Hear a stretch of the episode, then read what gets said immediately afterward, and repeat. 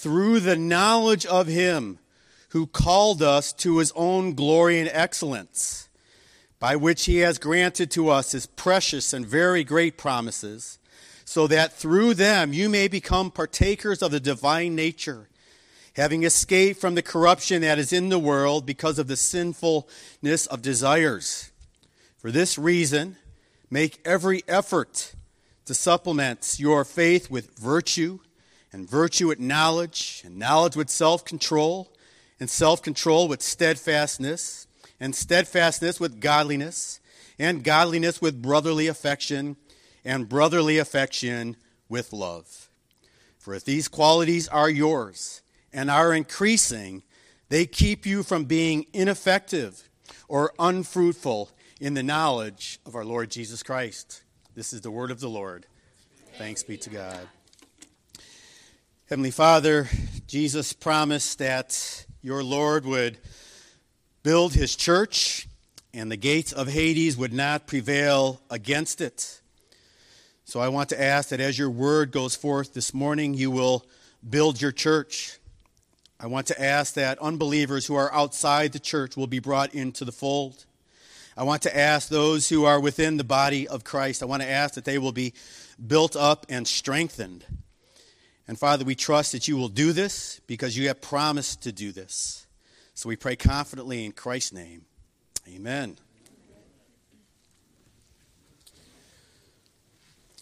Over the last few weeks, some of you have asked me what I was going to preach on after First Peter, and when I said Second Peter, your response was basically, "Oh, um, I guess it makes sense that once we finish First Peter, we would move on uh, to Second Peter. Seems logical. One follows after the other. I think they do go well together, but they go well together because they beautifully complement each other. As you may recall, if you've been with us, First Peter dealt with enemies outside the church. It addressed persecution from without that was coming against the Christians. Second Peter deals with enemies inside the church false teachers with heretical teaching and moral corruption.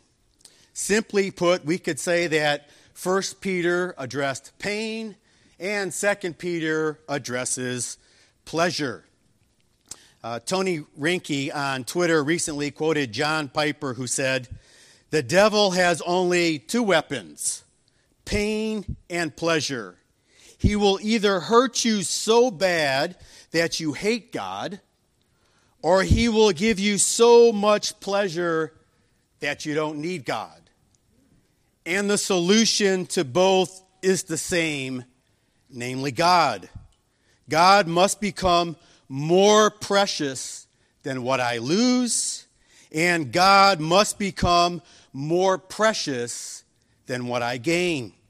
Someone responded to that tweet and said, Neat, but he also has distraction, talking about the devil, which is not necessarily painful or pleasurable. And when he talked about distraction, I, I thought of C.S. Lewis, who said, The devil loves to fill the world with constant noise.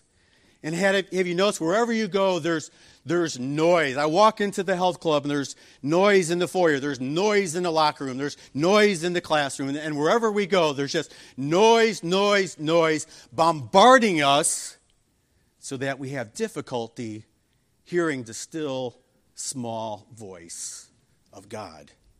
Now, my purpose here is, is not to put Satan's tactics into neat, neat, little, precise, tiny boxes and, and wrap them all up. I think Satan has a myriad of weapons in his arsenal that he uses against Christians.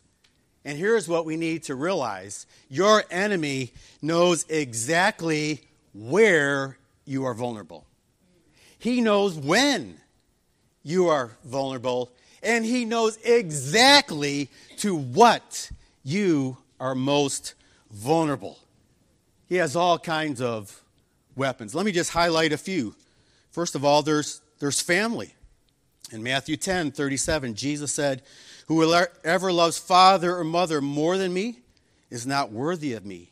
And whoever loves son or daughter more than me is not worthy of me.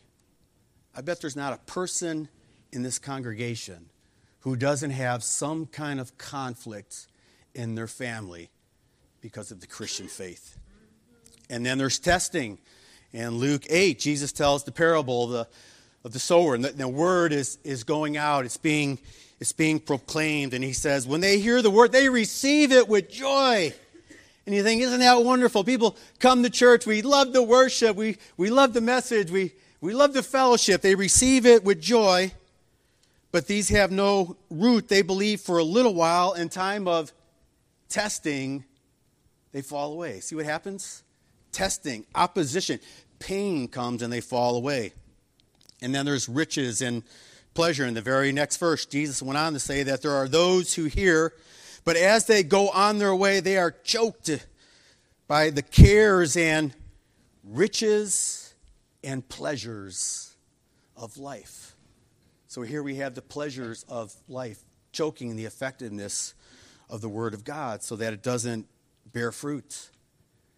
And then there's popularity in John 5 44. Jesus said, How can you believe when you receive glory from one another and do not seek the glory that comes only from God? That's, that's powerful. If you're a people pleaser, if you have to be liked, if you're seeking the glory that comes from men rather than the glory that comes from God, notice what Jesus said. How can you believe? The implication is you can't believe. That will choke out your belief in Him if you're looking for the glory that comes from man.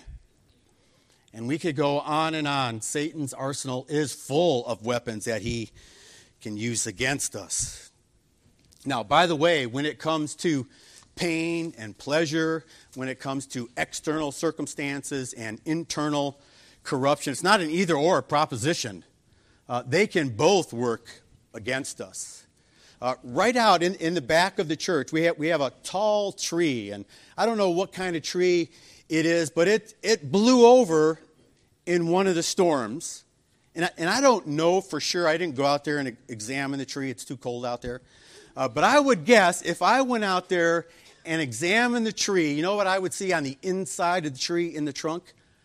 I think I would see rot. And if there's rot on the inside, and then some kind of external trial comes, well, then it just falls right over.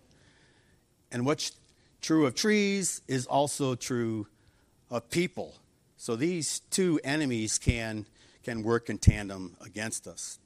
Now, as I said, First Peter uh, dealt with enemies outside the church and focused on fierce persecution. Second Peter deals with the enemies inside the church, and it focuses on moral corruption that's coming from the false teachers.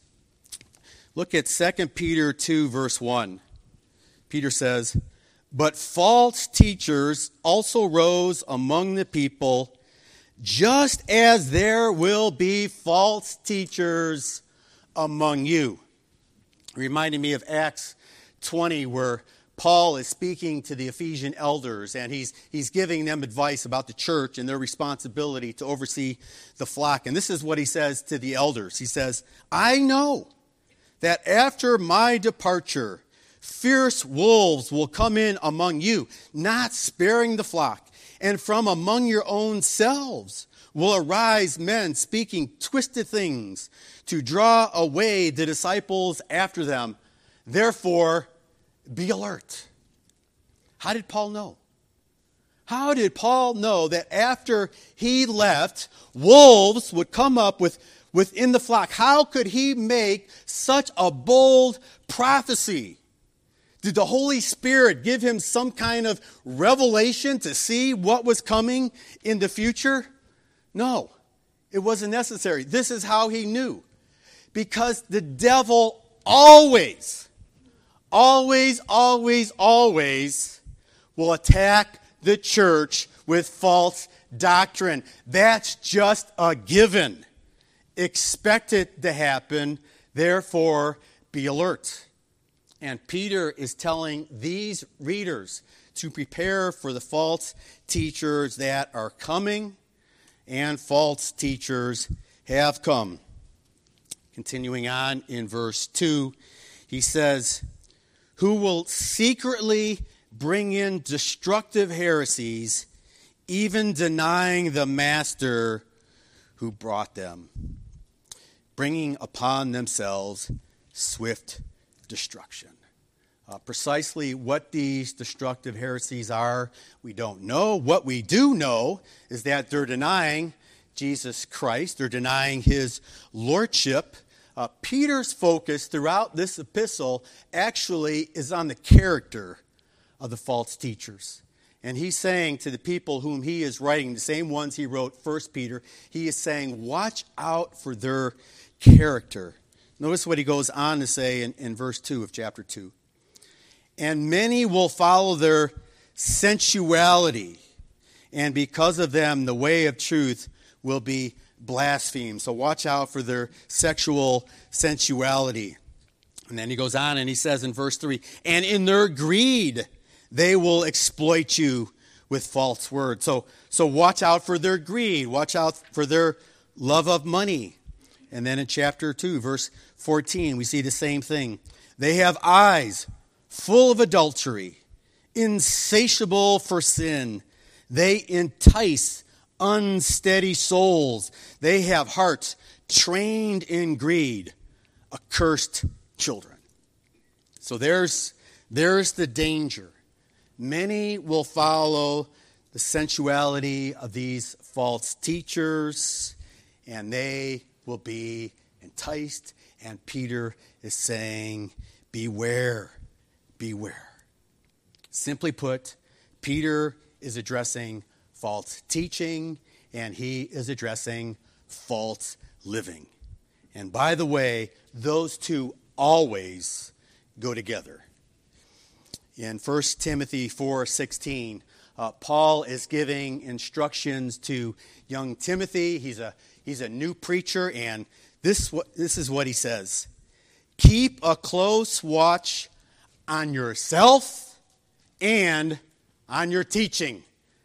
Another translation says, watch your life and your doctrine. Again, the two go together. And then he says, persist in this, for by doing so you will save both yourselves and your hearers.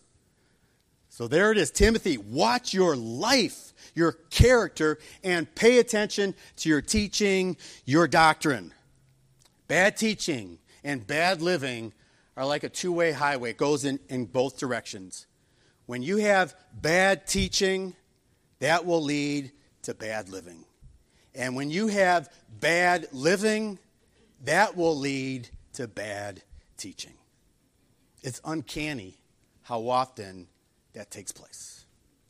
Perhaps you've made this observation. You've, you've known of some well known pastor, and, and all of a sudden they're their doctrine started to deviate a little bit from orthodoxy and kind of watching and you're like that's interesting and, and then you, you watch and then it's, it's like deviating even more and, and, and some of these guys have left the faith altogether and then it turns out that this guy was having an affair with so and so again it is uncanny how often the two go together. They are inter mingled false doctrine and false living.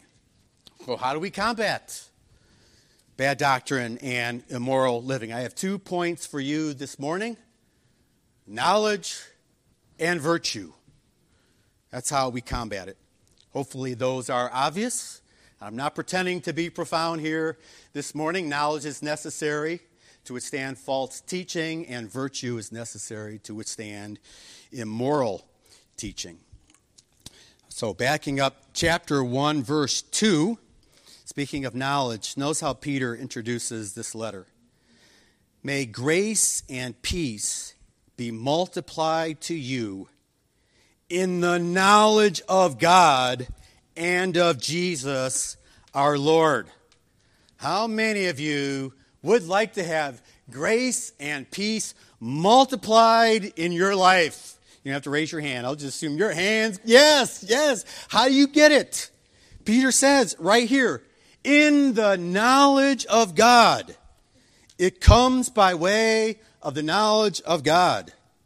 Verse 3 His divine power has granted to us all things that pertain to life and godliness through the knowledge of Him.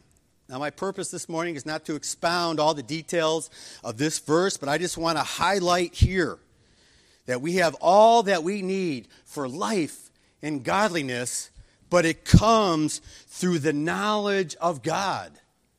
This is where Peter begins his epistle, and this is also where he ends his epistle, the very last verse. But grow in the grace and knowledge of our Lord and Savior, Jesus Christ. So I need to pause here and I need to ask Do you know God? Do you know God? And let me clarify I didn't ask if you know about God. I know about Michael Jordan. I know a lot of things about Michael Jordan. I've been watching him play basketball for years, or, or I used to, anyways. But I don't know him. I've never met him. I've never personally spoken with him. I don't have a relationship with him. So when I say, Do you know God? I'm saying, Do you have a relationship with God? That's, that's what I'm asking.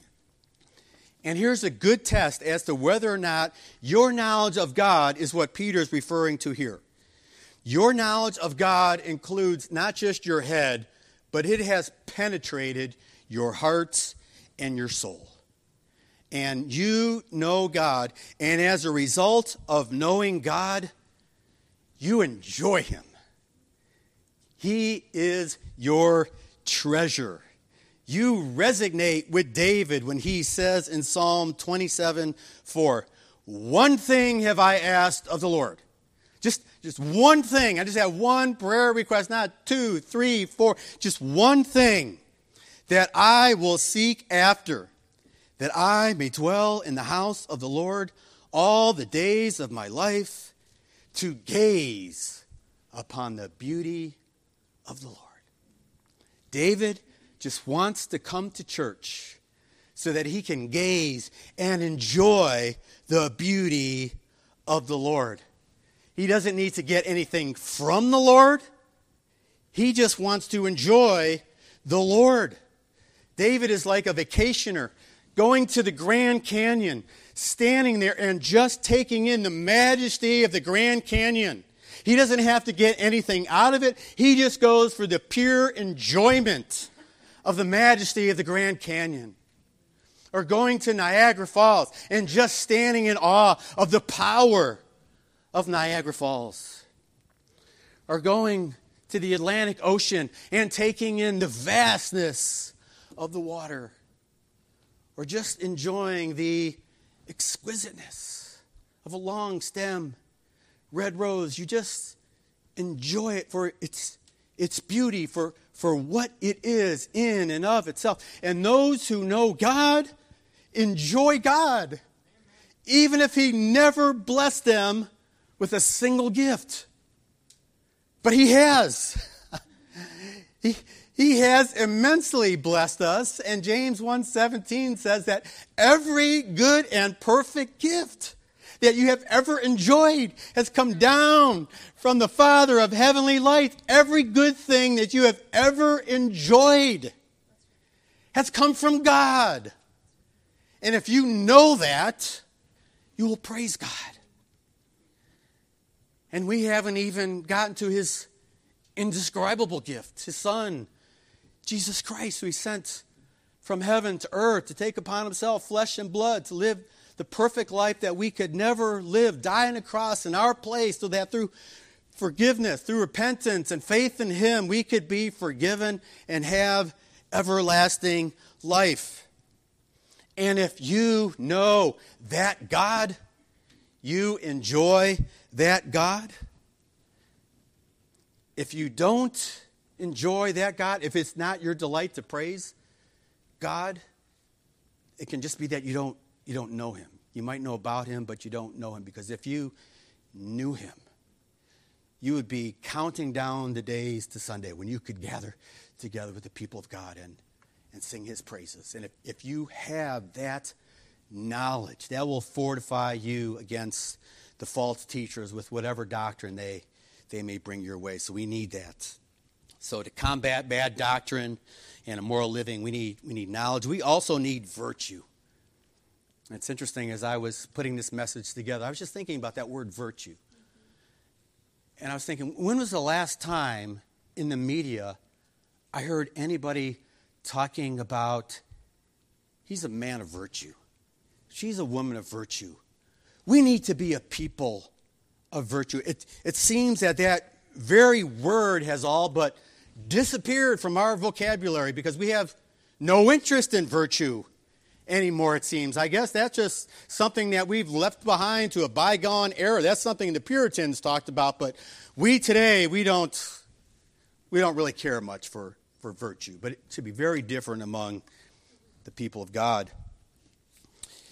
Turning back to 2 Peter 1 3, we read, His divine power is granted to us all things that pertain to life and godliness through the knowledge of him who has called us by his own glory and excellence. The NIV translates excellence as goodness. The King James translates it as virtue. And that Greek word virtue is the same word in verse 5 that's translated virtue. I don't know why it's translated excellence here, but it's the same word. But this is what I want you to notice your calling as a Christian the calling that God has placed upon you is a calling to share His glory and virtue. Your calling is to reflect the very character of God.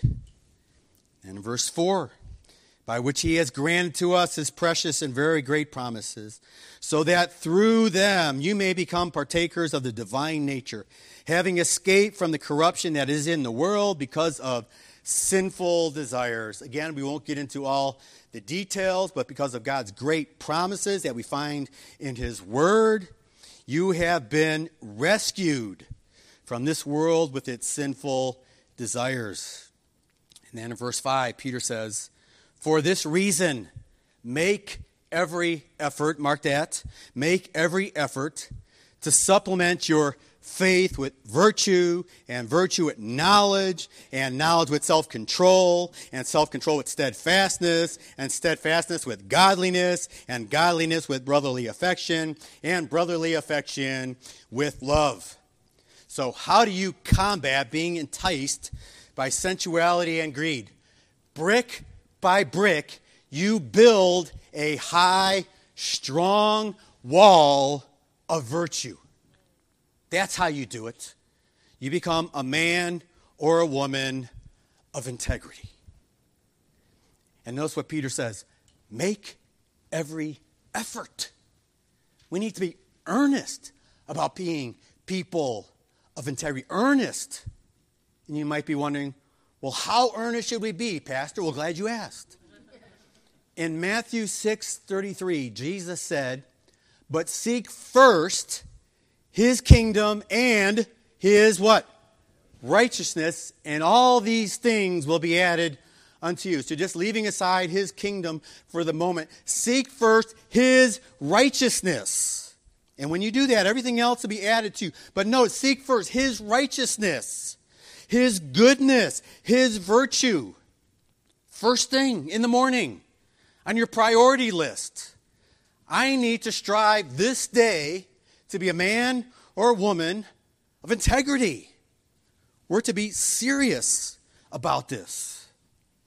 And here's what I want you to see righteousness alone is so prized by God that He, that he rewards it.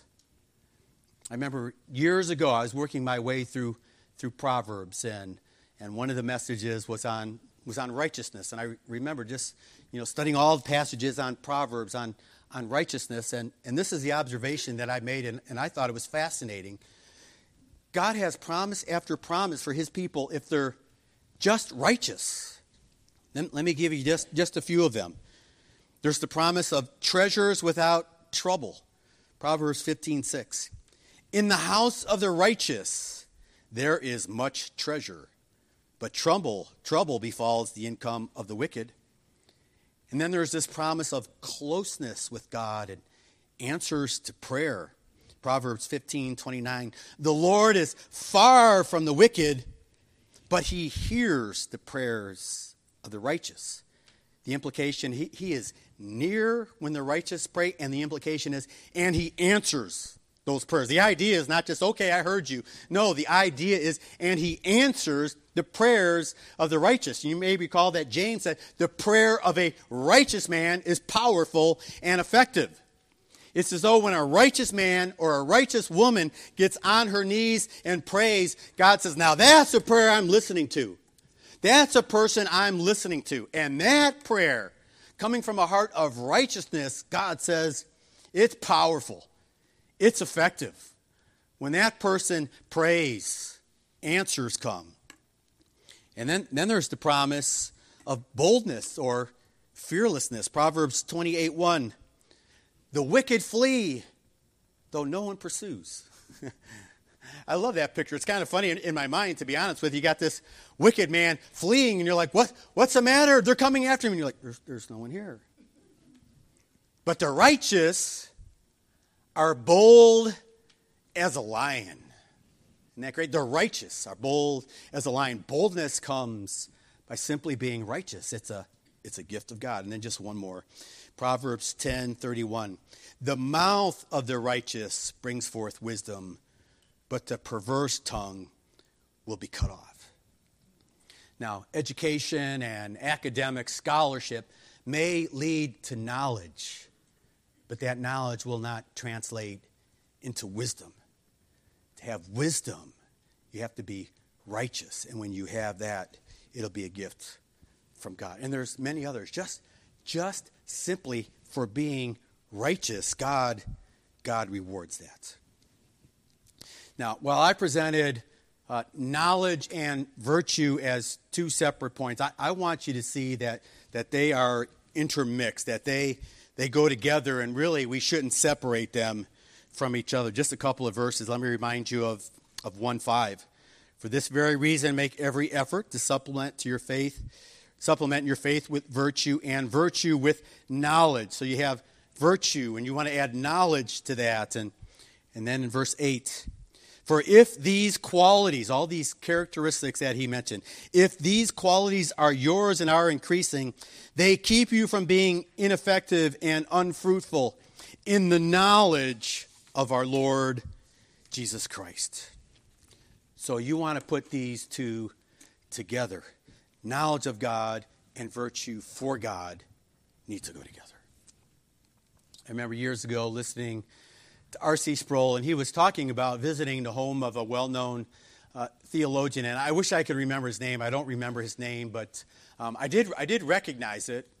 And Sproul said it was, it, was, it was just an absolute downpour outside, and they were going somewhere. I think it might have been the church or to this guy's office that was just a few blocks down the road. And and they ran out to the car, and it's one of those storms, you know, where you just run out to the car and you're, you're drenched.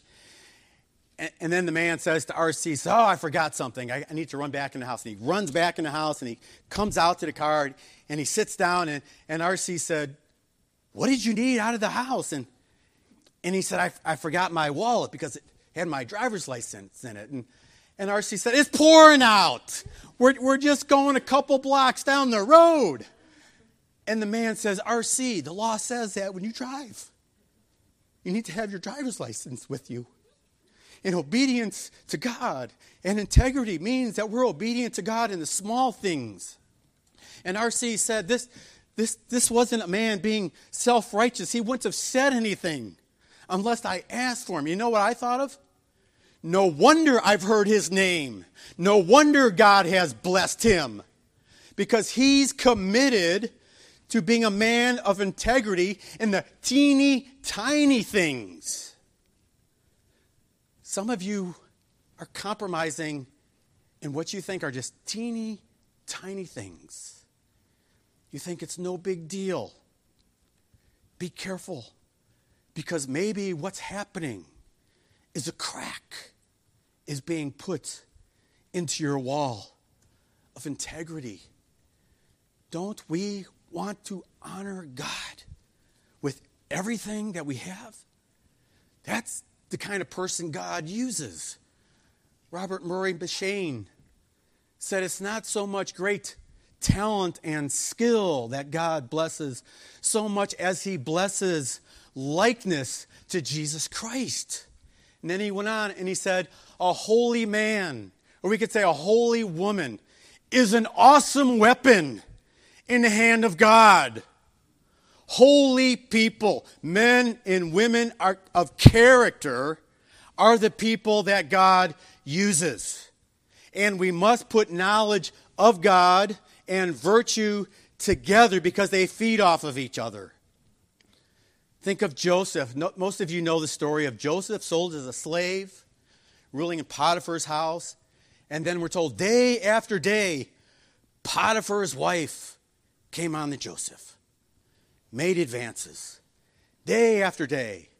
Nobody knew what was going on. There weren't any other Israelites around.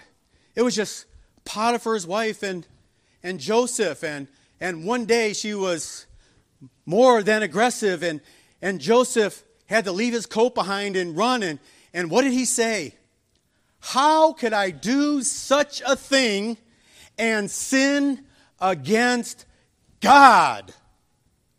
God, where's, where's God? Joseph lived in the presence of God. Joseph lived coram deo before the face of God. I can't do this. I would sin against God. How could I do such a thing against God? And that's the key to virtue. Being a person of integrity because you love and fear God. That's the key.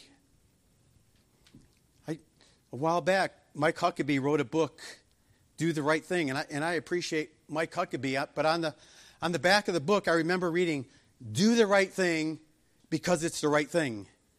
And I thought, that's not it.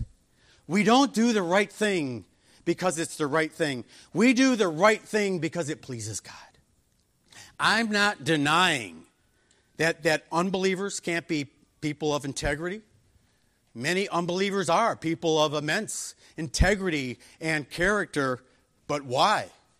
Maybe so they can appease a guilty conscience. Uh, maybe so that they can have a good reputation for those who know them. I don't, I don't know why they're doing it, but apparently they're, they're doing it because it's the right thing to do for whatever reason. But why does a Christian do the right thing?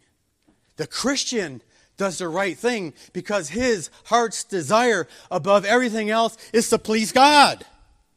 And he'll do that even when nobody knows.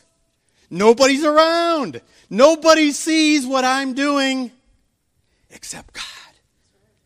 And because God sees, that's all that matters.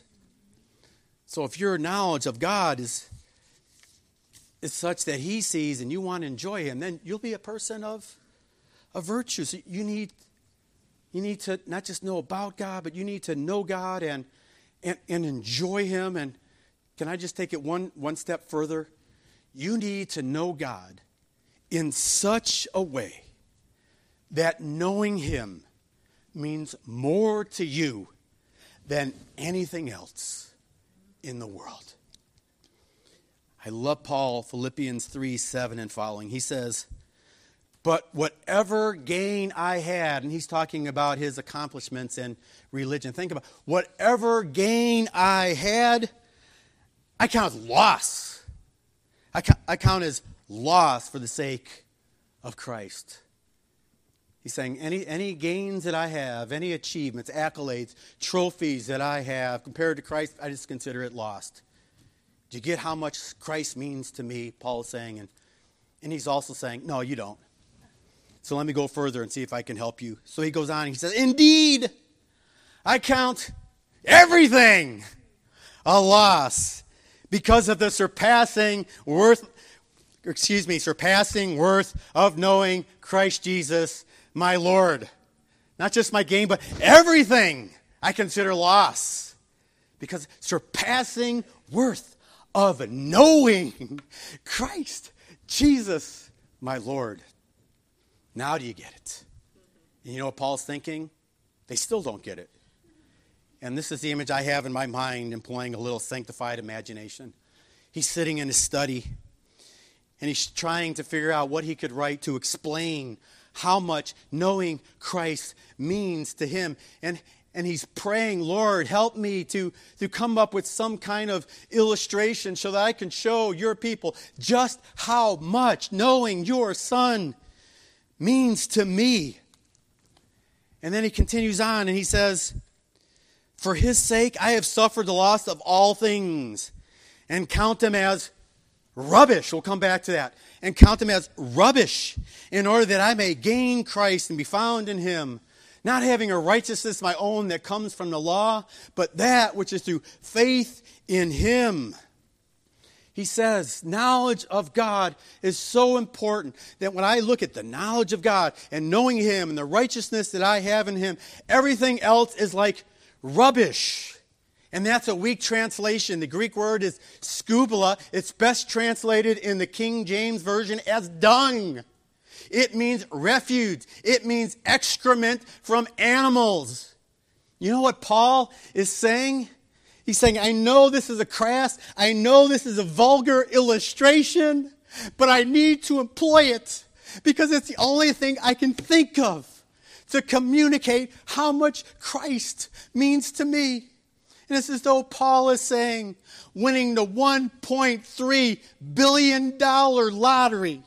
You know what that's like compared to Christ? That's like walking in the backyard and stepping in a big pile of dog poop.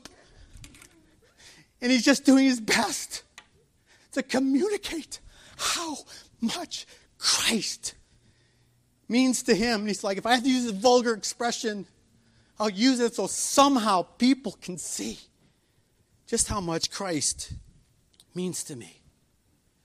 And now, and now I picture Paul, and, and now he's not, he's not sitting at the desk in his study. Now he's, now he's down on his knees, and he's, and he's praying. And this is his prayer. It's recorded for us in verse 10 that I may know him. That's Christ. That I may know him and the power of his resurrection and may share in his sufferings, better translated, that I may share in the fellowship of his sufferings. The Greek word is koinonia, fellowship, becoming like him in his death, and so somehow attain to the resurrection of the dead. Paul is praying, you got to see this. Paul is praying that he would suffer. Why is he praying that he would suffer?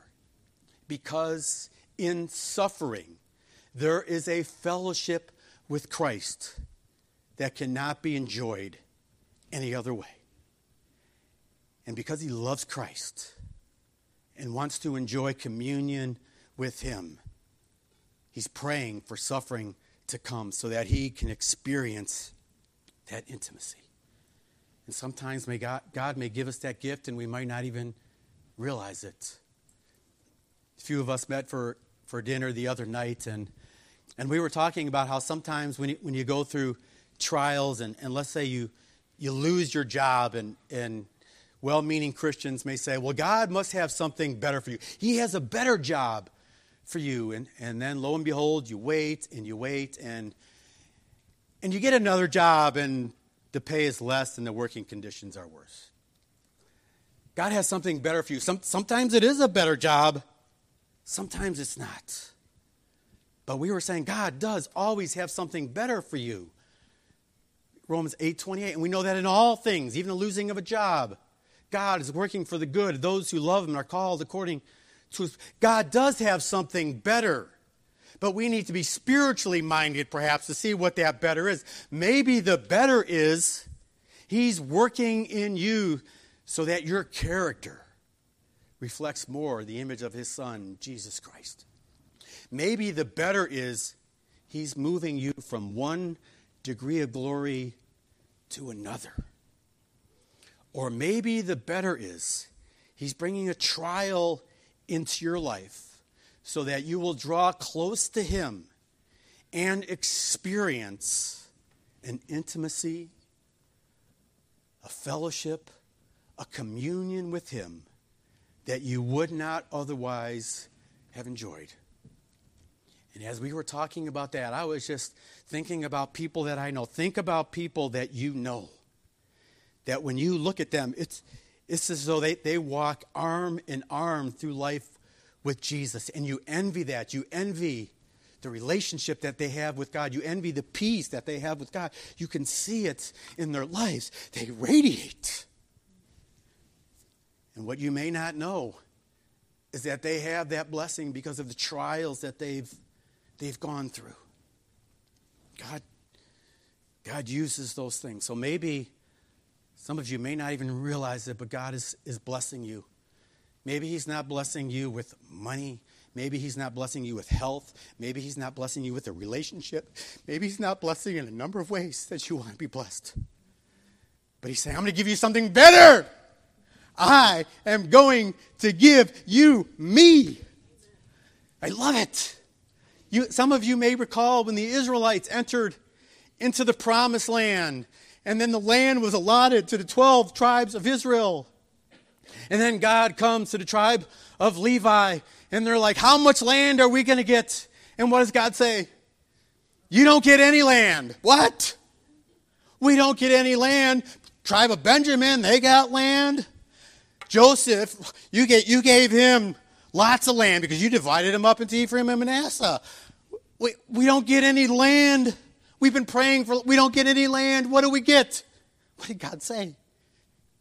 I am your portion. Isn't that awesome? You get something better. So picture the tribe of Benjamin saying to the tribe of Levi, you, you didn't get any land. What did you get? We got God. Na na na That's that's that, that's in the Hebrew. But but in all seriousness, perhaps God is giving you something better. He is giving you Himself in all His fullness and majesty and glory. Let's close in prayer. Father, again, we thank you for your word. We thank you for how it instructs us. We thank you for it helps us to see life as it was meant to be seen with spiritual eyes through the lens of Scripture. Father, I want to ask you to minister to each person in this room. And I pray for every single person individually. And I pray for this congregational corporately. Father, may we grow in the knowledge of God. And may we grow as men and women of virtue who reflect the character of your Son, Jesus Christ, in whose name we pray. Amen.